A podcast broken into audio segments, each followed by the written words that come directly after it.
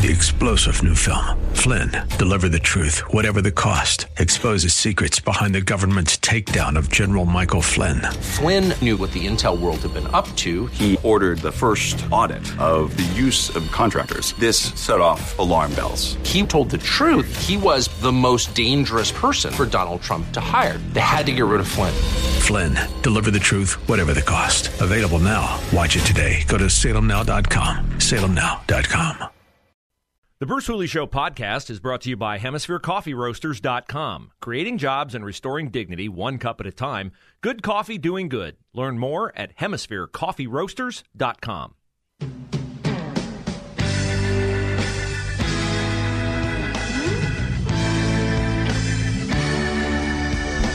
Final hour of the final show of the week for the Bruce Hooley Show. Hope you have a great weekend. If the rain stopped yet, man, nasty rain out there. Now, now we get the humidity, we get the 90 degree temperatures, but I'll take that over rain. Can't uh, get anything done outside if it's raining. And apparently, we're going to have a couple days of humidity, and then it's going to get nice again. Had a pretty good week up until the rains came in. So, looking forward to a great weekend. Hope you are as well. You can email the show, Bruce at SalemMedia.com. Bruce at SalemMedia.com. Our number is 844 Talk 989. 844 Talk 989. Uh, to recap the top story from the 11 o'clock hour, if you have a student graduating, I have one graduating, but she's not going to Ohio State because, you know, she has, she's smart. She makes good choices. Ah, it's kind of, that's a shot. Uh, They're my alma mater. I can say it. I'd never send a kid there now, given what that university is. It is a bastion of uh, liberal groupthink uh, under the direction of Kristina Johnson, uh, the first lesbian president of Ohio State. So, you know, the president is uh, a lesbian, you know where the board sits, and you know that that's what you're getting. So, yesterday, the Board of Trustees at Ohio State unanimously voted to increase tuition and fees. They say by 4.6%, uh, the academic raise will be $549. They're doing the same increase on the dining and housing side. So, if you're sending your high school graduate to Ohio State next year, you're going to pay $1,163 more if they live on campus and are a full time student than students who are freshmen paid this past year. Now, your tuition, they say, will not go up during four years. They are part of some, you know, cost freezing effort. But the branch campus costs also going up. It will cost you $9,000 for academic fees at a branch campus. Uh, I noted that when I was a freshman at Ohio State in the fall of 1978, my academic fees were $286 a quarter as a full time student, less than $900 a year. Academic fees at Ohio State for an in state student next year will be $12,500. $12,500. That's more than a 1,200% increase in academic fees. They still are building buildings uh, as fast as the architects can draw them up and they're just just week they doled out a couple million more dollars to football coach Ryan Day and a half a million more to basketball coach Chris Holtmann. But are those architects graduates of the Ohio State I, I do, do not know if the architects are graduates of Ohio State.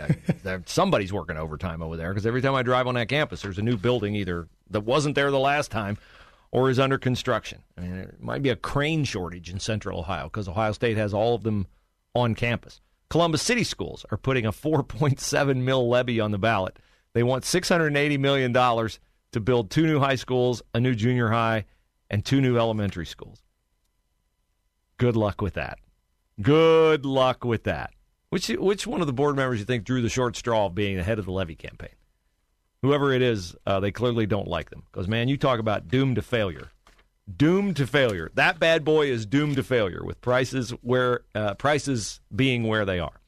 Uh, what about our Ohio State House? Are they on the case for good things? Hmm, couple, couple are good. They could do a lot better. They could get House Bill 616 through, enact the Parents' Rights in Education bill that they got through in Florida because Ron DeSantis is amazing and he understands how to cancel leftist agenda items. Eh, Ohio, we can copy it, we can propose it. We won't give it a reading in either house.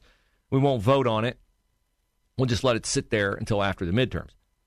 Uh, backpack bill they're being disingenuous with you on the backpack bill, by the way. I know a lot of you out there who are homeschool parents like I am, private school parents like I am. You're hoping the backpack bill goes through. And hey, my tuition will go down because my kid will have like, you know, 40, was it $4,500, I think, to take with them wherever they go. I can apply. There's no income limits anymore. Right now, right now, the, what do they call it? The, uh, uh, there's some program where if you make less than two and a half times the poverty limit as a family in the state of Ohio, basically the cutoff is $70,000. If your family makes more than $70,000, you're not eligible for this income based reimbursement for going to private school or a charter school. But if you make less than 70,000 as a family or make 35,000 or less as a single parent, then you can get your kid can get 4500 taken off tuition. And in some schools, if you're under a certain income level, they can't charge you any more than that. Some schools you got to pay the difference, but some schools can't pay any more than that. Well, the, the NEA and the OEA hate this. The teachers unions hate this because they don't want to see homeschooling totals go up and they don't want to see charter school and private school totals go up. Because if it does, then that's less jobs for their teachers. I get it. And let me just say, there are some really good teachers and coaches out there. I'm fortunate that I get to network with a lot of teachers and a lot of coaches who are really, really good at what they do at public high schools. There's some amazing coaches out there who also teach and work very hard, and I, I dearly love them. And I hate it when I'm put in a position here on the show to have to talk in general terms about public schools. Because what I say about public schools generally applies, but it does not specifically apply to all teachers. So I got to say that caveat. But Ohio General Assembly, they could do something with the backpack bill. I'll tell you what they're doing with it. They're fundraising off of it. They're they're being disingenuous with parents that the backpack bill is something that hey, if you give us money, we'll get this in, and by this fall, you'll get that reimbursement. Mm-mm, no way, not going to happen. Won't happen before next summer. So if they're begging you to give them money to advocate for the backpack bill, do it if you want to. But the question that I would ask is, well, how soon are we going to get the backpack bill? You show me you're intentional about it. Bill Seitz, Matt Huffman, leaders of the House and of the Ohio Senate. You show me you're really intentional about getting it done, and then maybe I'll reach into my pocket and give you a little bit of money for your lobbying efforts. But if you're just using the if come promise of the backpack bill to get money out of my pockets. No, not going to do that. That's just my own personal view on it. So, you know, be great. In that scenario, if we get the backpack bill, then ed choice would apply to every person. You would not have the income levels. So there are things they could do. The Protect Women's Sports Act, they could get that through. They could get the backpack bill through. They could get House Bill 616 through, which would prevent these nut job libs from indoctrinating our kindergarten, first, second, and third graders in sexual orientation and gender ideology. In the state of Ohio, since you have the template of the Parents' Rights in Education bill, which stops that nonsense, that evil, nefarious, purposeful indoctrination of kids on sexual matters long before they're emotionally or psychologically equipped or cognitively equipped to handle it. Since we have Florida's bill as a template, why in Ohio are we not saying, no, no, no, we're not going to limit it to third graders? You can't even begin to approach those topics until kids are at least in junior high school. At least in junior high school. There's no need to, to even begin to approach any kind of sex education with kids until they're going through puberty or on the cusp of puberty. Okay, so that's what they're not doing. House Bill 616, the backpack bill, the Protect Women's Sports Act. But here's what they are doing. Here's what they are doing. A constitutional amendment is working its way through the GA, the General Assembly, that could juice up Republican voting turnout this fall. What would that bill be? It would do something that, you know, we shouldn't need a law that makes voting something that only U.S. citizens can do. But when you have whacked liberal bastion municipalities like Yellow Springs trying to give non citizens the right to vote, and if not for being crushed, quashed by Secretary of State Frank LaRose, we would have non citizens voting. Sorry. If you go through legal channels and become a citizen, then you get the right to vote, which comes with being a citizen. We're not going to give it to you just because you illegally found your way in here. And then the other bill they're working on, House Bill 454, would prohibit physicians and healthcare professionals from providing gender transition procedures to any person under 18 years of age. So, no top surgery, no puberty blockers, no chemical castration. Again, that is just normal common sense. Until you're of age to make decisions about your future, you should not be making decisions that could have drastic impact on you. I understand why kids gravitate toward the gender dysphoria thing because at the ages that they are, when they're in junior high and high school, the affirmation dopamine part of their brain that responds to people affirming their choices is overdeveloped. It's overdeveloped because the reason part of their brain is not fully developed until they're age 25. That's the science of human brain development. So if their reason part of their brain is not developed until 25, what are we doing giving them the opportunity to get the affirmation of transitioning and allowing them to do that at those ages?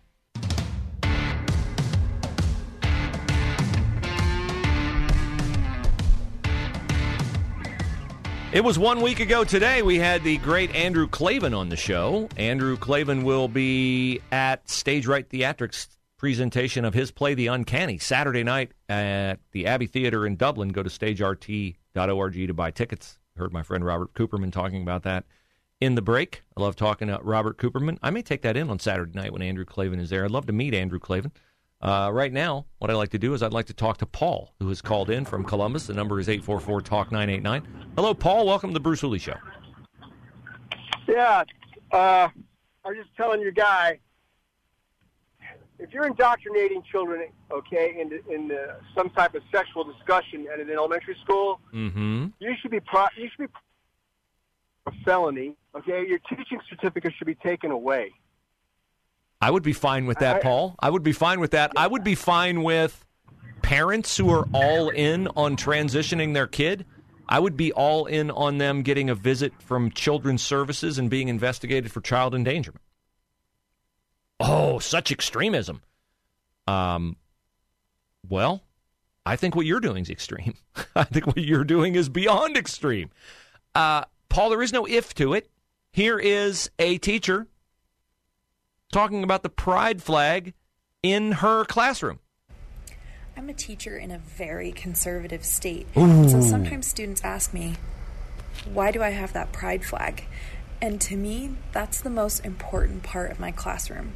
I'm not LGBTQ, I'm totally straight, married to a man, but I need my students to know that they are safe and they are loved here without making a big deal about it without having like a big conversation. So by having just that teeny little flag at the front of my room, I can communicate to them that I support them and that this is a safe place for them where they can focus on learning. And that means everything to me. And if a student has a problem with it, then they can find a different teacher. How about if you have a problem with not being allowed to fly a pride flag, you find a different school? How about that? You know, I hate to go wokester myself on you, but to quote from the uh, movie Parental Guidance, why doesn't she use her words, Alan? Why doesn't she just tell her students that they are loved and valued there? Why does she need a pride flag to do that? I wouldn't feel loved and valued by a pride flag. I'd feel loved and valued by an American flag. I'd be like, hey, my teacher's really cool. She's honoring my father's service in World War II. She's honoring first responders. She's honoring firemen. She's honoring Iraq War veterans. That's what would make me feel. Va- do we? Do I need a flag in a school classroom to feel like I can learn there and that I'm not under siege? Do I need a flag for every single solitary cause that I uphold? How does she know they don't feel safe? How I... that would make me feel unsafe in that room. Like, what kind of weirdo are you, lady? Let's. Uh, Dave might be uh, uh, be able to shed some light on this. He says his wife is a teacher. Uh, unless Dave wants to say where, I will not say where because I don't want to put anybody in jeopardy. But I'm looking forward to talking to Dave next on the Bruce Hooley Show. Hi, Dave. Hey, how are you? Good. Uh, so yeah, she and I'll say it because I have First Amendment rights, but that teacher with her pride flag, she should be flying or have an American flag in there, so everybody knows that they're safe Yeah. and they all have rights. And it's just asinine. But anyway, um, my wife teaches over in Hilliard City Schools, and she spent the entire year being indoctrinated with DEI uh, coursework where Mhm. she had to lead presentations on a book that they all had to read, but in some of the instances, they were given a script by the Hilliard City School Board and what they were supposed to produce, what they were supposed to say, literally typed out a script on what they were supposed to say. But the whole reason I originally called was you were talking about good and bad teachers, and I'll give you an example. My wife just had a, a meeting this week where Hilliard City Schools is transitioning um, ninth graders into biology instead of physical science, and they're dropping physical science down to eighth grade.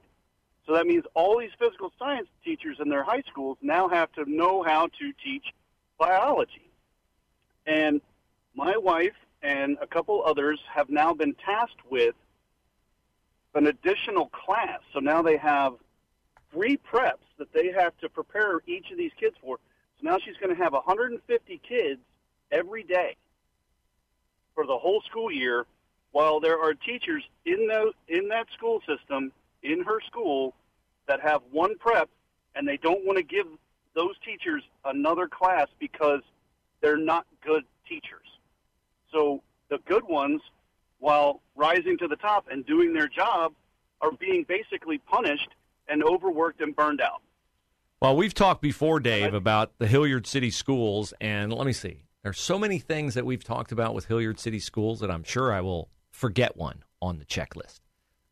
I believe the first time they came to my attention was when they had an LGBTQ advocate go to the administration and say, hey, the city of Hilliard is considering a pro LGBTQ referendum. How about if we get students from our school to write letters advocating for this policy from Hilliard City Schools? Yes, they wanted to enlist their students to become lobbyists for LGBTQ policies. And so they did it for a day, and then we called them out on it, and then they stopped it. Okay. Uh, I do forget everything at Hilliard City Schools, but uh, one of the things at Hilliard City Schools I know was the Kaleidoscope Youth Center training, where they had Amanda, a an uptalker, Amanda who like ends every sentence with going up, and she explained that teachers may not understand transgender transition, but believe me, 12 year olds understand it perfectly. 12 year olds. You teachers, you got degrees, you don't understand it, but 12 year olds, 12 year olds, which I used to have a 12 year old a year ago. Now she's 13. And I told her that. Hey, do you have it all figured out sexually? Not a comfortable conversation to have with a 12 year old. She's like, no, dad. No 12 year old has it all figured out. Thankfully. I'm glad mine does not. And then, let me see. What else? What else? What else in Hilliard? Oh, oh, somebody issued uh, one, a concerned citizen wanted to know about the effectiveness of social emotional learning. If it's effective, right, the number of disciplinary incidents would be going down in Hilliard, right? So they asked for the data for five years, just the raw data. How many incidents before? How many incidents since you started teaching it? And the smart people at Hilliard City Schools, because they're they're so smart in administrative offices there, released not the raw data. They released every single every single disciplinary incident, the charge, the dispensation of the incident, with the child's name attached. So this is why you heard earlier the Olentangy parent mad about the data security because it's not secure in most systems. Three star general Michael J. Flynn, head of the Pentagon Intelligence Agency, knew all the government's dirty secrets. He was one of the most respected generals in the military. Flynn knew what the intel world had been up to. He understood its funding. He ordered the first audit of the use of contractors. This set off alarm bells. The explosive new documentary, Flynn, Deliver the Truth, Whatever the Cost, and covers the facts behind this scandal. Flynn told the truth. He was the most dangerous person for Donald Trump to hire. I find out the worst enemy that I'm going to face in my life is right here in America. They took my assessment and they wanted me to change it. And I was like, I'm not changing it. They had to get rid of Flynn. With in depth interviews, archival footage, and never before seen personal records of the man behind the headlines. I just felt like I was drowning. Flynn, deliver the truth, whatever the cost. Available now. Watch it today. Go to salemnow.com. Salemnow.com.